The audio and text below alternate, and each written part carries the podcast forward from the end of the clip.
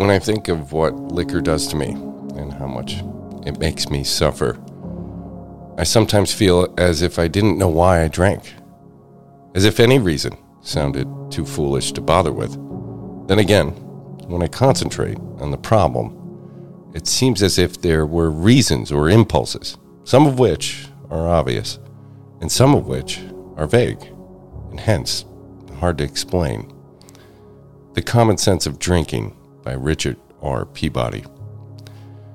Yesterday, we read uh, that a good deal of recovery community about alcoholism and treatment came from the best selling Peabody book, The Common Sense of Drinking.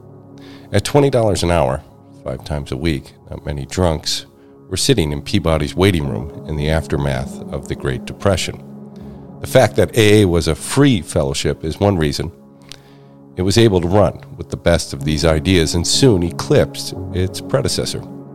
AA was also influenced by the Oxford Group, which offered four absolutes, which were Christ's message of God's will, honesty, purity, unselfishness, and love.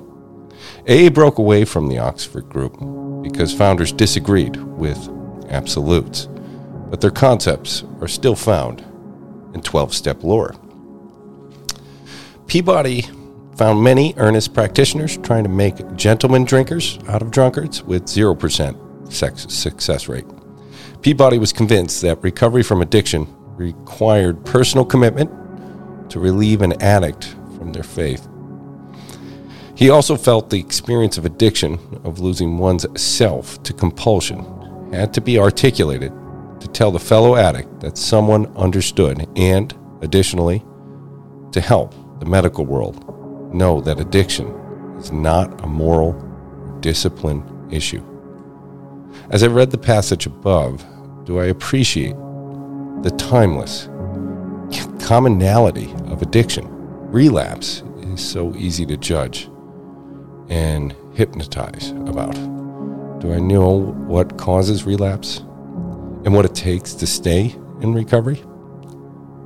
We will never be all knowing.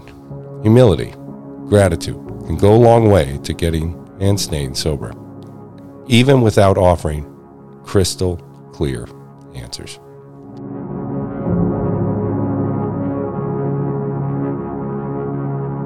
Thanks for starting your day with hammock readings, and we look forward to seeing you again tomorrow.